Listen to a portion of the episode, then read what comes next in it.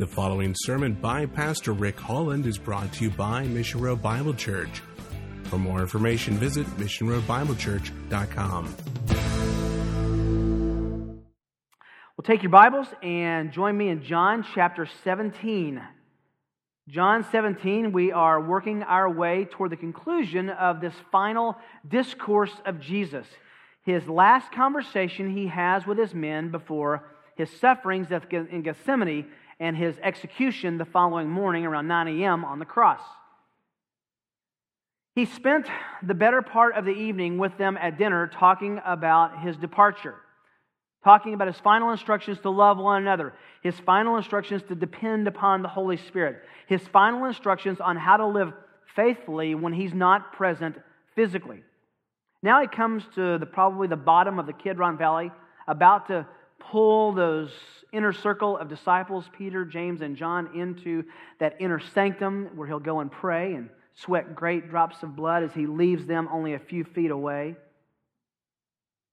He begins to pray. As we said last week, this is really the Lord's Prayer because no one can pray this prayer. Whereas Matthew 6 is the disciples' prayer, where we can pray that prayer. Jesus could never pray the prayer he taught us to pray. Ever, could he? Forgive us this day our sins. He could never pray that. Nor could we pray his prayer. How could any of us say, Restore to us the glory with which we share with you before the world began? Two distinct, instructive dialogues that the Lord has with the Father. For our attention today, we're going to look simply at one verse. This is I know everybody says that this was the one or that one's the one. This one is my life verse. This is the verse that pulls me like a magnet toward equilibrium, toward my simple priority, toward what I'm supposed to be about as a believer more than any other verse in the scriptures. This is the one that is my magnetic epicenter. Jesus says, This is eternal life, that they may know you the only true God, and Jesus Christ, whom you have sent. We have now lived in Kansas for a little more than a year and just still getting to know the area. I'm very well acquainted with all of the local barbecue restaurants and am developing some expertise in those. And we'll be glad to share that expertise with you anytime you want to go. That's been fun. But about two weeks ago, I was introduced to something in the Kansas City area that I had not been accustomed to, not been in, acquainted with, or introduced to previously. My wife and I needed a certain piece of furniture, so we went out to this store called Nebraska Furniture Mart. I thought we were going to look at a couple of couches. I had no idea that it has its own zip code. It's its own county and city with a mayor and a municipality. It's, that is the biggest store in the history of stordom. I mean, it is unbelievable. And here's what we found that was happening. We went in to look at a certain piece of furniture.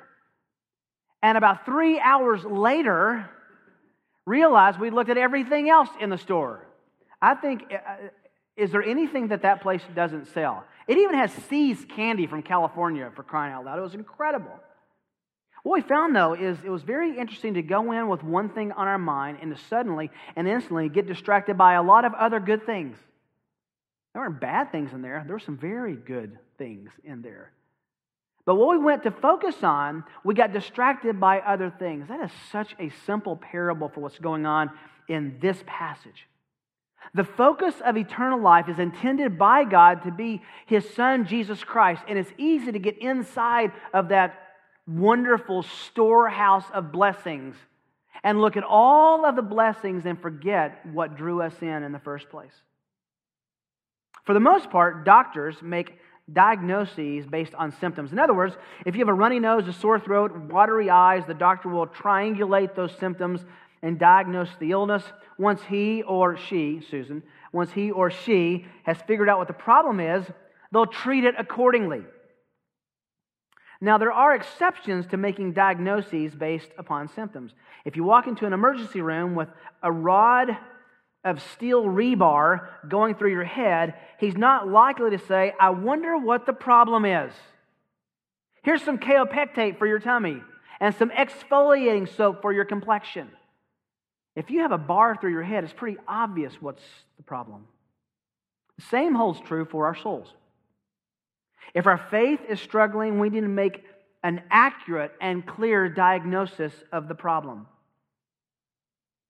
If we have something major wrong and we want to make the right diagnosis, will lead to the right conclusion on how to deal with it. But the wrong diagnosis leads to the wrong protocol. We could be a lot of trouble if we make the wrong diagnosis of our soul and pursue the wrong way to fix what's wrong with our soul disorder. Let me ask a simple question Are we in any way staking our eternity on a vague and perhaps misguided understanding of what eternal life really is?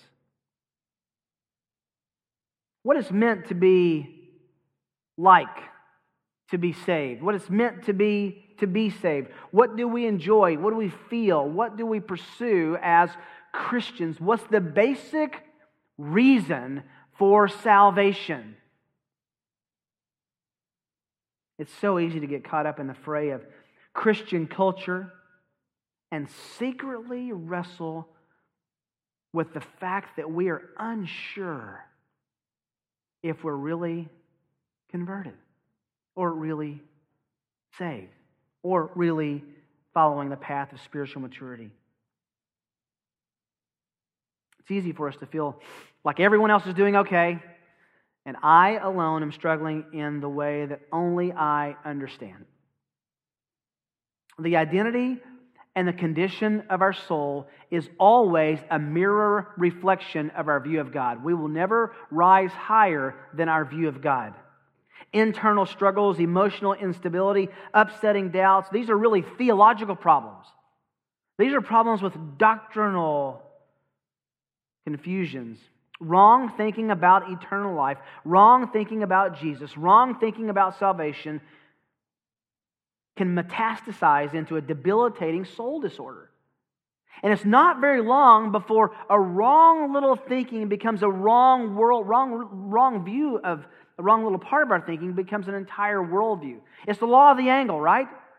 If you have two uh, uh, lines at the beginning of the angle, they're not very far apart, but the longer you go, the further apart they get. And unless our thinking is constantly drawn back in parallel to God's word, we're going to, because of the law of depravity, always be moving off center, away from that angle.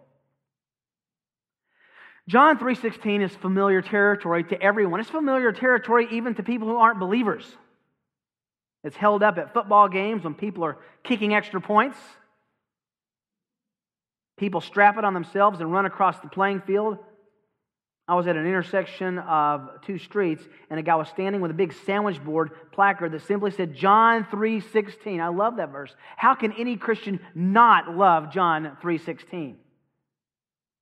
For God so loved the world, you can say it with me, that he gave his only begotten Son, that whoever believes in him shall not perish, but have eternal life. I found you King James people out there, right there.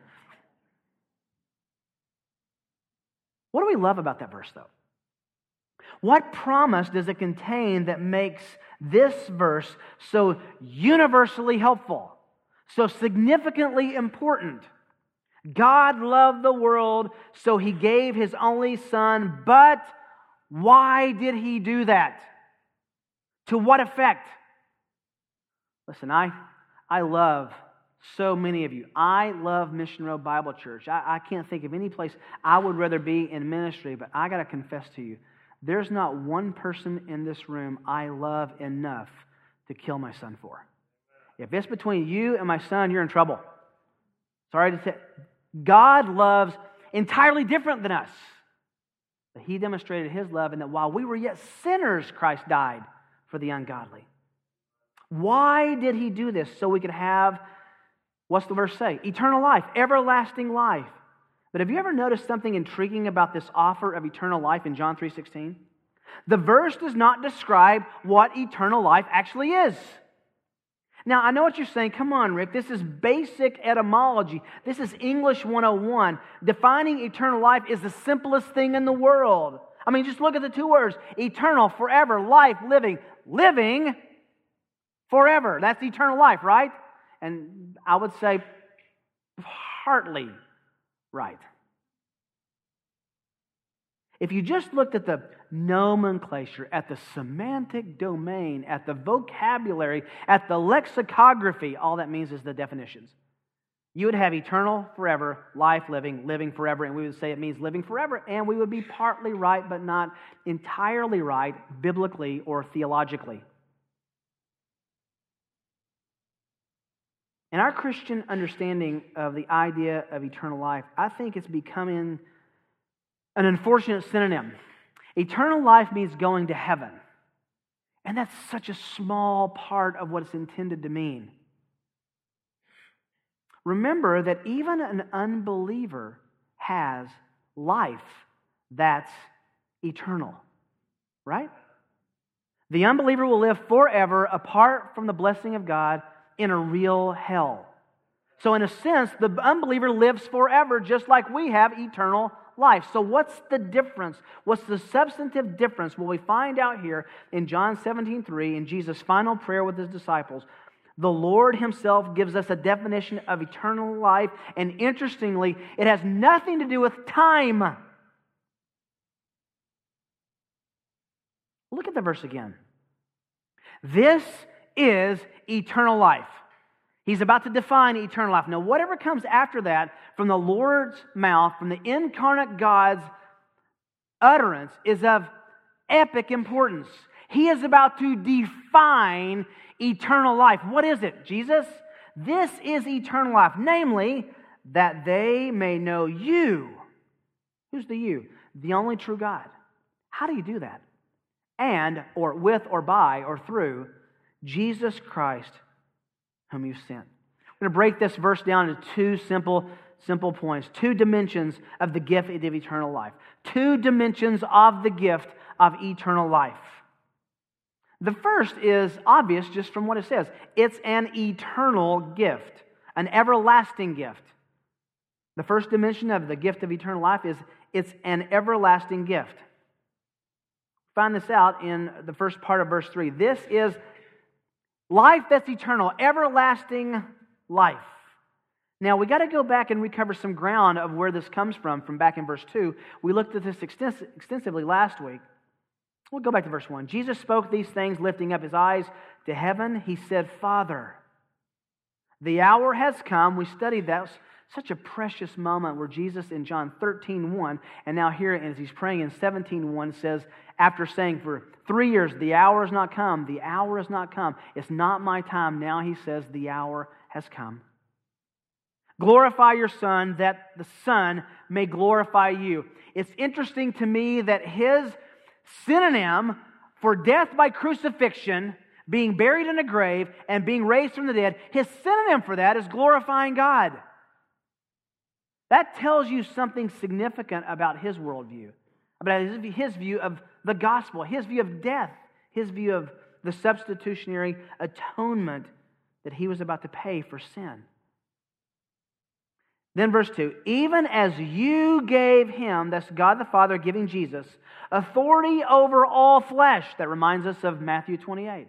All authority has been given to me, Jesus says after the resurrection.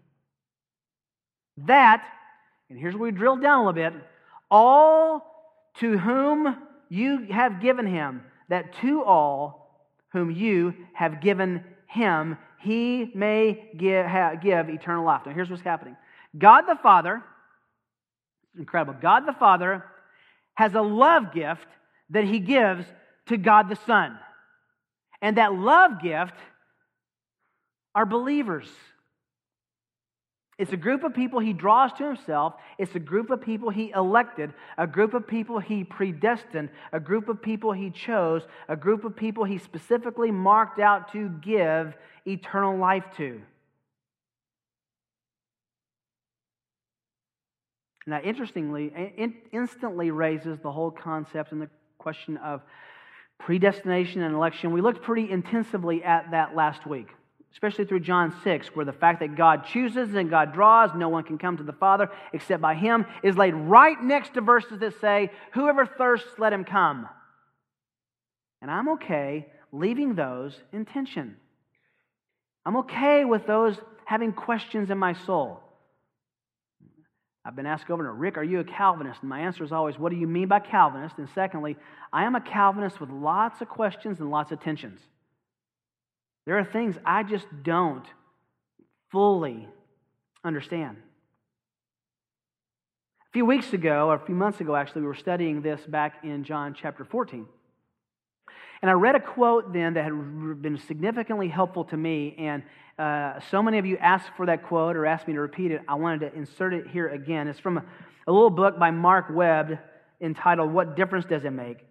He tells of an interaction he once had as an instructor when he was teaching on election. And this has been so helpful to me.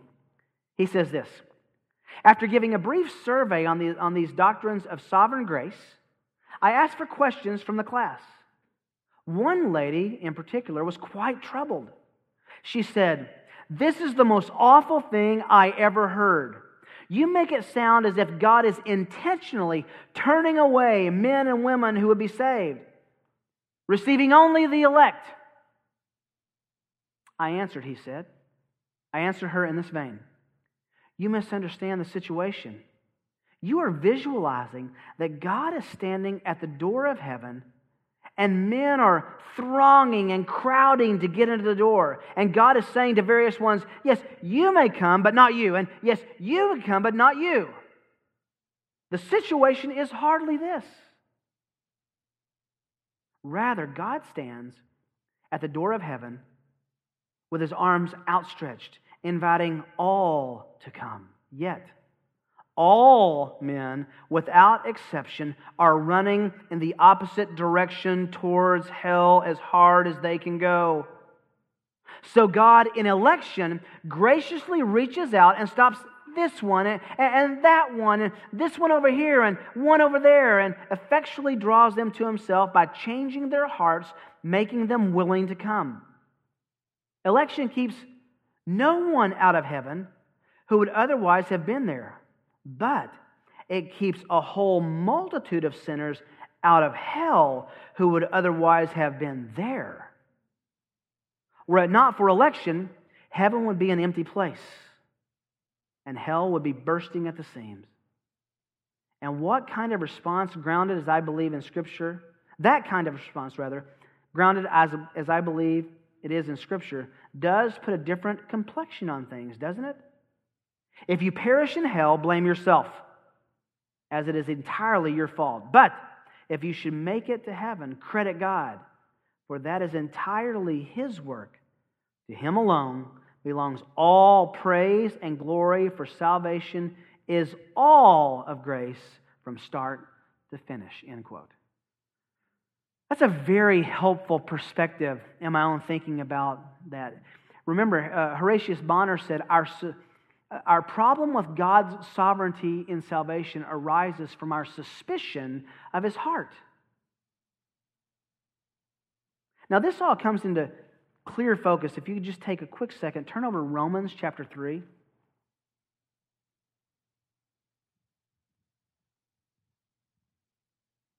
Can't wait to get to this section of Scripture here in a few months, I think, when we'll be studying the book of Romans. Paul's quoting Old Testament scripture, some Psalms, when he uh, begins in verse 10. Just as it is written, there is none righteous, not even one. No one. You know, I hear this argument, well, we have free will. We, we don't have free will. Romans 6 says we're slaves to unrighteousness. Our, our will is not free, it's bound to sin. None who, none righteous, not even one. There is none who understands.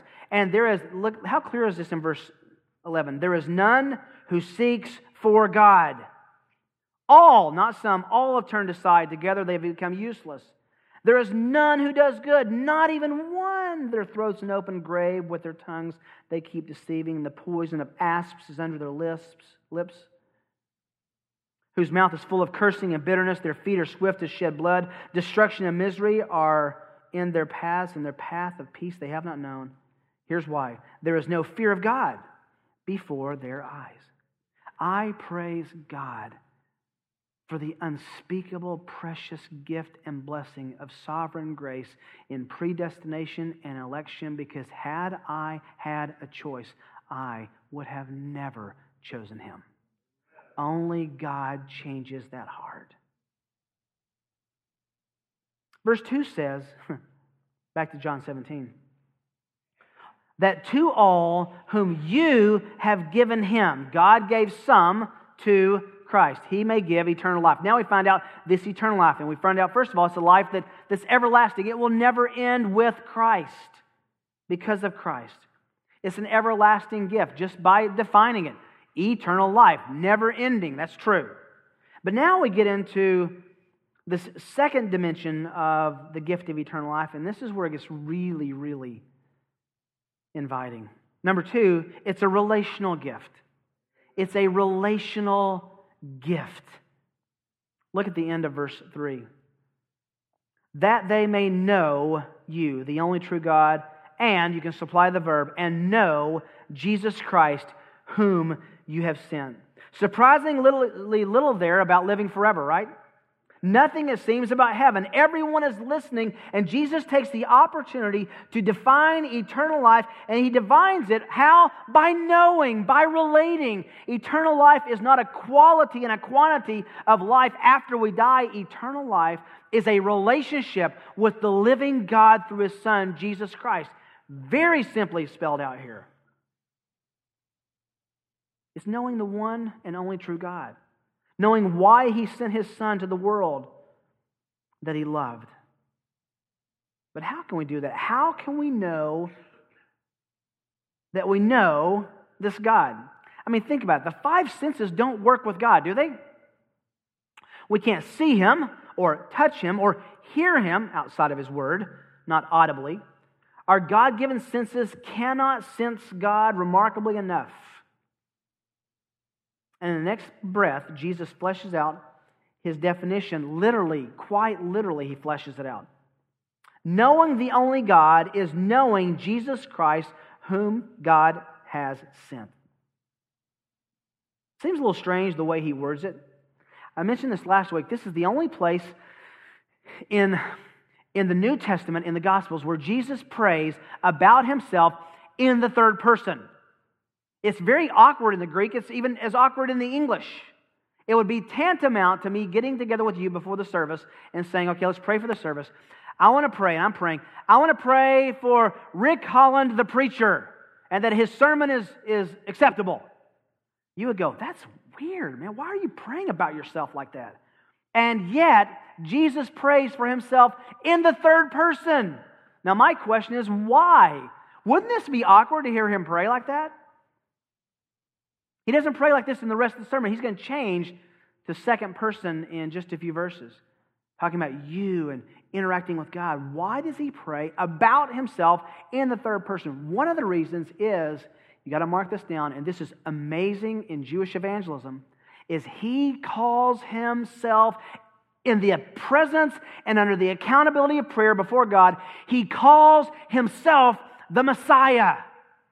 He says, I'm Jesus the Christ, the anointed one. I am the Messiah. He's identifying himself as Jesus Christ. So every time you read in the epistles, Jesus Christ, Christ Jesus, Jesus the Christ, Jesus the Messiah, remember that that all came from Jesus' own signature in this prayer. He knew that down through the ages there would be every opportunity to pollute and dilute and update the definition and understanding of which is the key to the blessedness of all humankind. And so Jesus saw to it that he inscripturated, signed, prayed with all the passion of his perfect being who he is. Canonized, crystallized in these words is the real promise of all those ball game banners. John 3:16. What is eternal life? Here's eternal life. It's knowing Jesus. It's knowing God the Father through Jesus. What did he tell Thomas? If you've seen me, Philip, rather, you've seen me, you've seen the Father.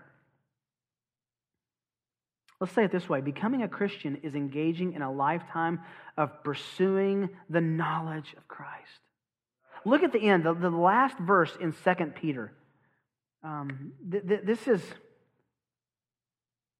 we should have a one year exposition on this verse.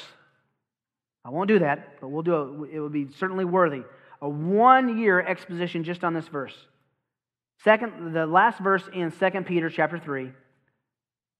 As Peter, this is the last thing he's going to write before he's going to be crucified upside down on behalf of the Lord. What's, the la- what's Peter's last message? The last thing he would want to say. This is the P.S., the last final thing Peter wants to say to the church. Verse 18 of chapter 3, 2 Peter.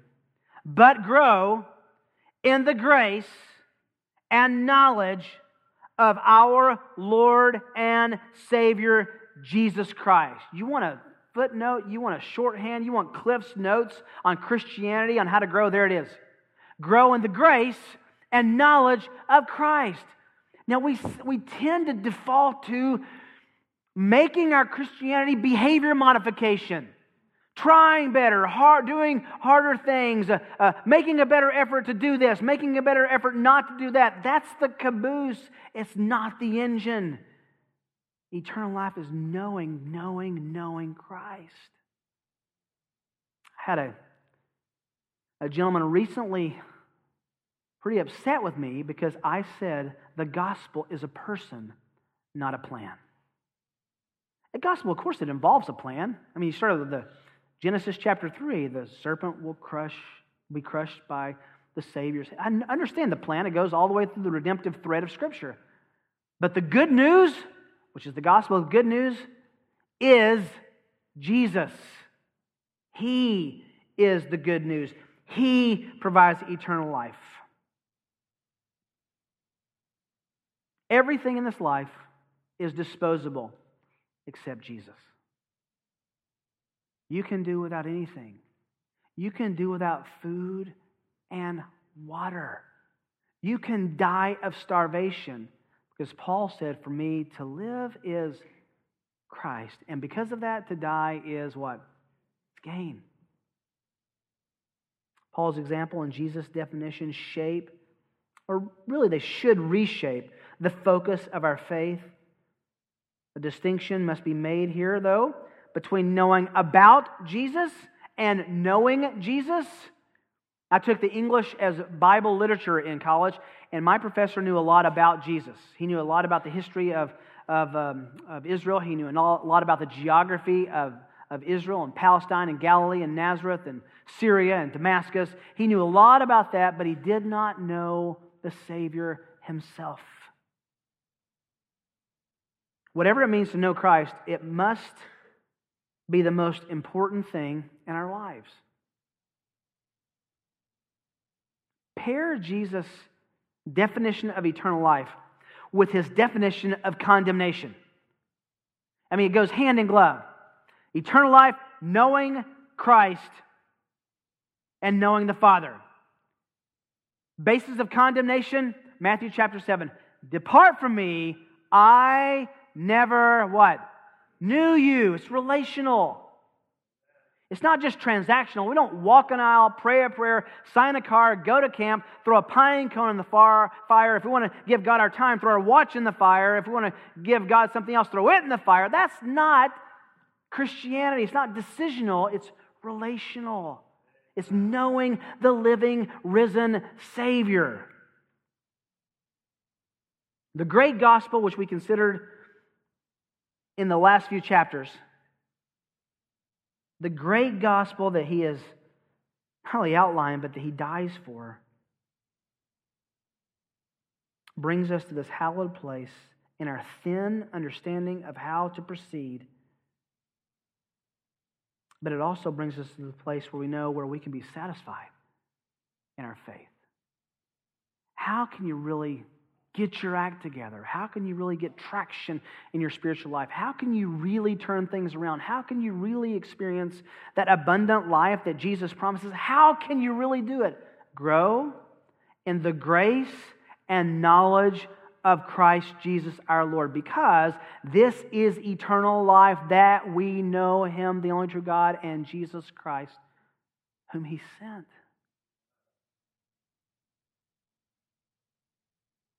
When God gives salvation to a person, He calls them, listen to this, 1 Corinthians 1 9, into fellowship with His Son. What does that mean?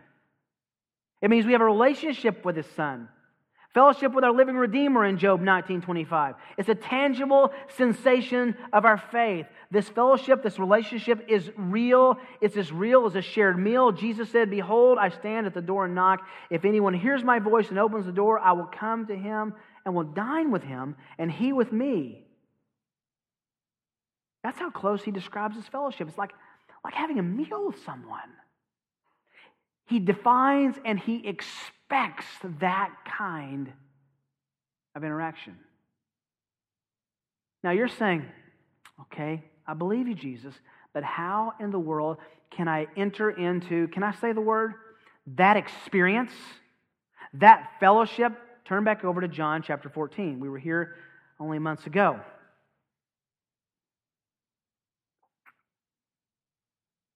How can you know Christ in an experiential way? John 14, verse 21. He who has my commandments and keeps them is the one who loves me. And he who loves me will be loved by my Father. And I will love him and will, this is just absolutely amazing, and will disclose myself to Him. There's that intimate, real, experienced, experiential fellowship. But how do you get there? Go back to the first the verse. You love who Christ is and you obey Him. How can you love and obey Christ? You have to read the Bible. That can't happen in a vacuum. It all comes from drawing our understanding of God through Christ from Bible reading and Bible study and interactive fellowship with one another so that the Word comes alive in our mind and it dances as more than history, but as an invitation to know the living, risen Savior.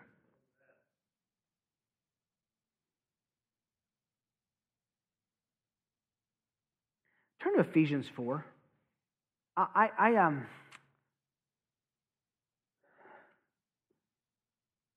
This is one of those verses that takes you entirely by surprise.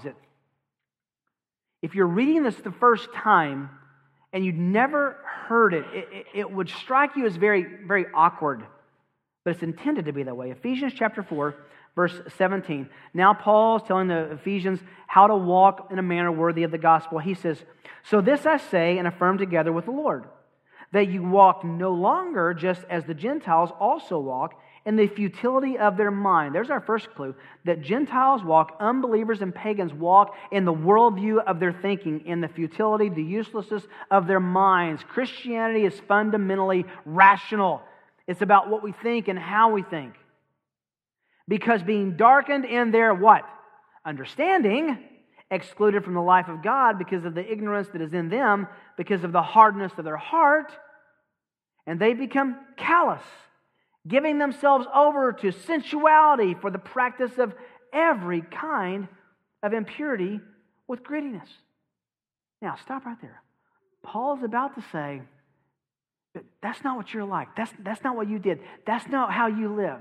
And you would expect them to say, We don't live that way. We've learned a better way. We know what God commands. We know what God expects. We have the commandments. Listen to what he says. That you did not learn Christ in this way. Isn't that interesting? He doesn't say you didn't learn a different way to live. He says you are different because you learned Christ, the person of Jesus. Now keep going. Verse 21 If indeed you have heard him and have been taught in him, just as truth is where? In Jesus. That in reference to your former manner of life, you will lay aside the old self, which being corrupted accordance with the lust of deceit, that you will be renewed where? In the spirit of your mind, and put on the new self in the likeness of God, which in the likeness of God has been created in righteousness and holiness and truth. There's so much instructive there. It's all about our mind. What do we do with our mind? We focus on Jesus. We grow in the grace and knowledge of Christ. The more we understand the person of Christ, the more we understand the infinite value of his sacrifice and the infinite unworthiness of our own souls. How do you do that? You read the scriptures to that end, you look for Christ. You pray to that end. Lord, help me grow in the grace and knowledge of Jesus Christ. You understand doctrine to that end. It doesn't do us any good if, well, old Puritan said, What good is it if we're sound on the atonement if the atonement does not make us sound? Doctrine is useless unless it produces a love for Christ. The devil, get this, has very good doctrine. We evangelize to that end. We tell people, we give a defense for the hope that's within us. What did Paul do before Felix and Agrippa? His life was on the line. What did he say? Can I tell you what Jesus did in my life? Can I tell you how he saved me? John 1:18. No one has seen God at any time. The only begotten God who is in the bosom of the Father, huh, Jesus, he has explained him It's the Greek word for exegete. Jesus has exegeted, explained, unpacked who God the Father is. First John, you have to see this. This is an underliner and a highlighter, an, an asterisk or whatever we do in our Bible. This is one of those. First John chapter 5, the very last section of John's epistle. Remember John, same author who we're reading here, who recorded Jesus' prayer. In the very next to last verse, how much of an impact did Jesus' prayer make on John? There's so much in here. The next time you get that knock on the door and those people are going to come to your, you go and answer the door and they begin explaining to you that Jesus is not God, he's a God, but not the God. And they say, nowhere, this has happened, happened to me in, in Madrid um, place uh, where um, uh, we, I like to get those people at my door and talk to them a long time so they don't go to anyone else's door. And this guy tells me, Jehovah's Witness, he says, he has a different translation of John 1, you know that, right? And he says, Nowhere in the Bible does it explicitly say that Jesus is God. Is that right? Let's go back to elementary school in English class. The law of the nearest antecedent, right? Whatever you say describes what's closest by it. And let's apply that to what John says in 1 John. And, verse 20, we know that the Son of God, that's Jesus, has come and has given us understanding so that we may know him who is true, and we are in him who is true, in his Son, Jesus Christ. Next verse, and you could translate this who is the true God and eternal life. Can that be any more clear that Jesus is God? Thank you. Look down the verse, though, that we may know him who is true. Truth, knowing him, Bible, Scripture, in canonization of God's truth, reading, studying, moving toward loving, knowing, obeying Christ. They're all wrapped up together. But look how he defines it Jesus, who, last phrase, is the true God, and who is Jesus? What does the last phrase say? He is eternal life. If to know Jesus in John 17, 3 is eternal life, do you think John got the message when he turns around and records this? That's why Paul describes his mission like this. Colossians 1:28. We proclaim him.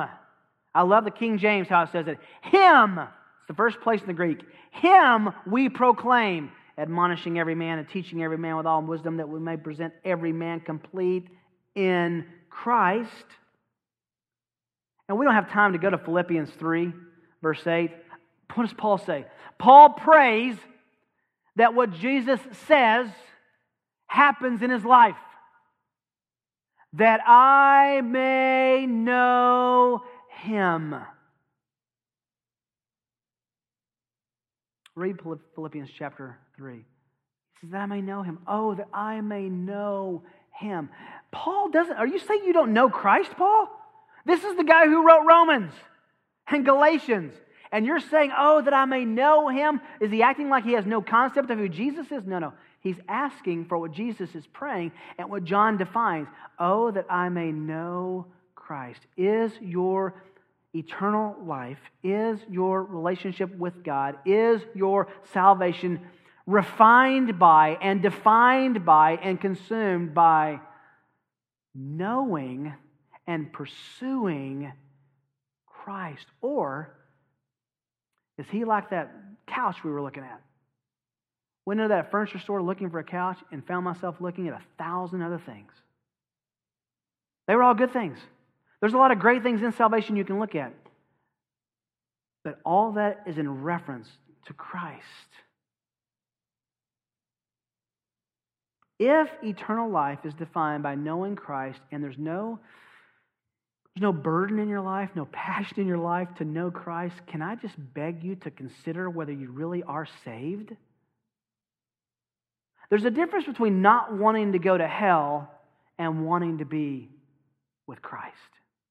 There's a difference between wanting to be saved from bad things and wanting to pursue God in the flesh who, if he has resurrected from the dead, and we believe he has, and he sits at the right hand of God, and he promises us his presence, and he promises to disclose himself to us, that changes everything. That's a game changer.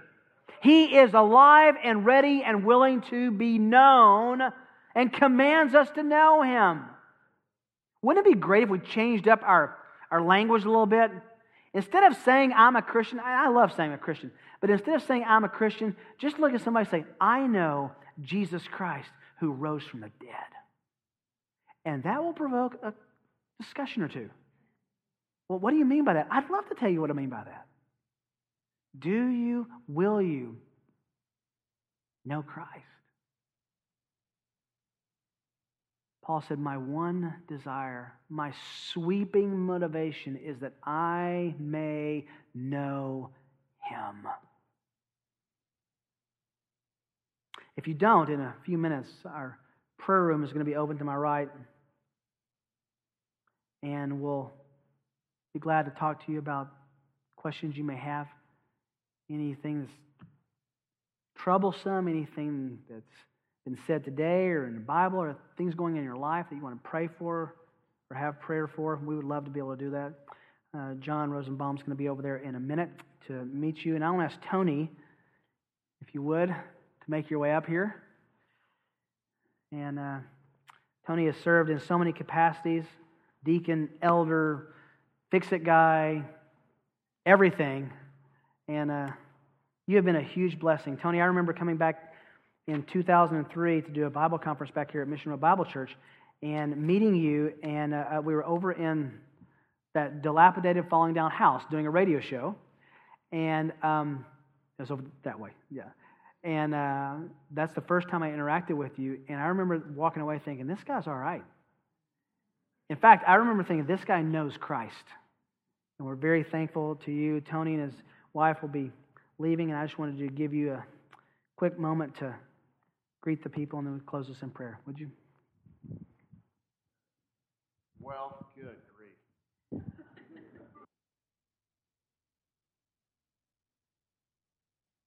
Um, Aaron would be a complete and total disaster, and Rick would fumble his way through the scriptures. So I'd go, ah, you know, at least we're going somewhere where, you know. Uh, unfortunately, as usual, Aaron did his thing, and Rick brought it as he does Sunday after Sunday. We are uh, going to miss the ministry here tremendously. There, there truly are no words. Um, Angie and I got married in 1990. I worked for Voss Lighting at the time, and job transfer brought us here in 1992. Rod and Faith came in January, and then Angie and I were right behind them in March of that same year. And we were extremely homesick when we first came here. Um, we probably, I, I, hun, for the first month, I bet we went back three times out of four Sundays in a row. That, is that about right? I mean, it probably was. We were that homesick.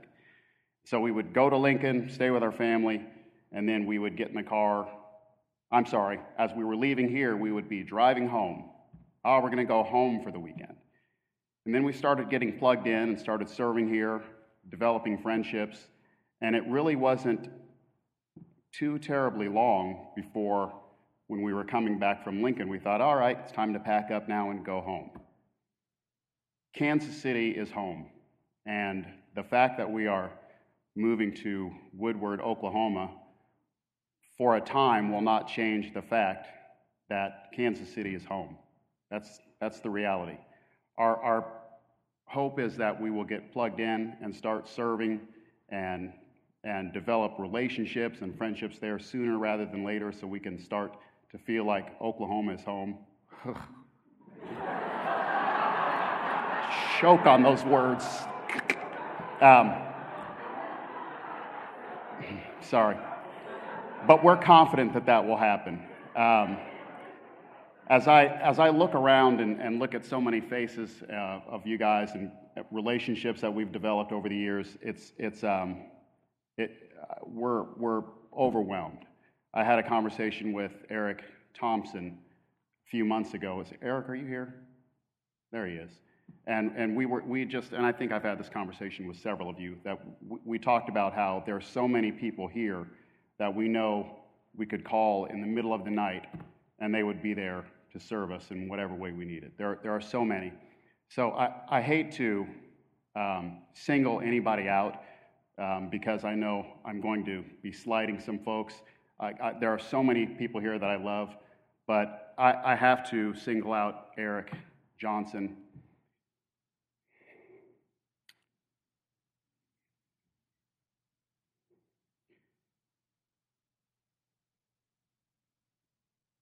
Eric is not um, simply like family to me. He's, he's my brother. And, and to leave knowing that that relationship is going to not be gone, but be different is extremely difficult. Um, he, like a dummy, said last week, Oh, it's going to be great because we'll see each other more often. And I thought, what, what, that only makes sense coming from you, Eric. um, but because of the connection that I will have with um, Eric and Celti's family in Oklahoma, that's what brought all of this about. Th- there will certainly be a different relationship and a, and a different level of connection, but to not have that regular interaction will be uh, a hump that I have to get over, and it will take some time. Um, I would also say that, you know, I, I'm notorious for giving my wife a, a whole rash of grief on a regular basis. You, and everyone talks about how she must be reserving a special crown in heaven for having to tolerate this, but.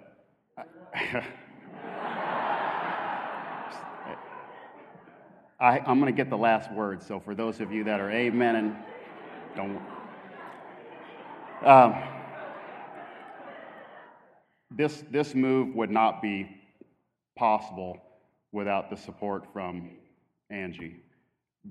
God has given me a tremendous woman to be my wife and to raise our family, and I am absolutely stupefied by what she um, puts up with, by the way she shepherds our kids, um, and by the way that she has stood behind me as we embark on a, a major life change. So I, I, just wanted to say thank you, hun, for, for loving me and our family. Um, I'm going to leave with a, a few verses and then I'll pray and get the heck out of here. ugh. This is 1 John chapter 3. This has nothing, nothing really to do with us leaving. I'd love to give you a profound verse, but I just love these verses. Um, and I'm certain for all of us who are, are in the family that these are verses that you love as well. This is 1 John chapter 3, verses 1 through 3. It says, See how great a love the Father has bestowed on us that we would be called children of God. And such we are. For this reason, the world does not know us, because it did not know him. Beloved, now we are children of God, and it has not appeared as yet what we will be. We know that when he appears, we will be like him, because we will see him just as he is. And everyone who has this hope fixed on him purifies himself just as he is pure. Lord, I am so incredibly grateful for bringing our family here to Kansas City and allowing us to be a part of this local body. And God, while proximity will certainly change the way relationships are manifested, it won't change the reality that um, we're family God, my prayer is that you would put a special protection around the leadership and around the local body here so that Mission Road will continue to be that beacon on the hill. Lord, we know that we're not the only show in town, that there are other churches that preach the gospel. But God, I can't imagine a better place to be. Lord, you've gifted so many men and women here in this church as leaders, not only of this local body, but of their own families and just the way they conduct themselves. So, Lord, I pray that you would just show yourself strong and mighty as you protect the testimonies of the people that serve here so that Mission Road could never be dragged through the mud unjustly. God, thank you most of all for your Son and the blood that was shed on the cross, not for anything that he did, but for our sins. And because of that shed blood, because of that resurrection, because of the faith and trust that we have in your Son, the Savior, Lord, we are adopted into the family of God, and we are brothers and sisters for now and forever. Thank you, God, for everything. Again, especially for your Son. And it's in his name that I pray. Amen. You've been listening to a presentation of Mission Road Bible Church in Prairie Village, Kansas.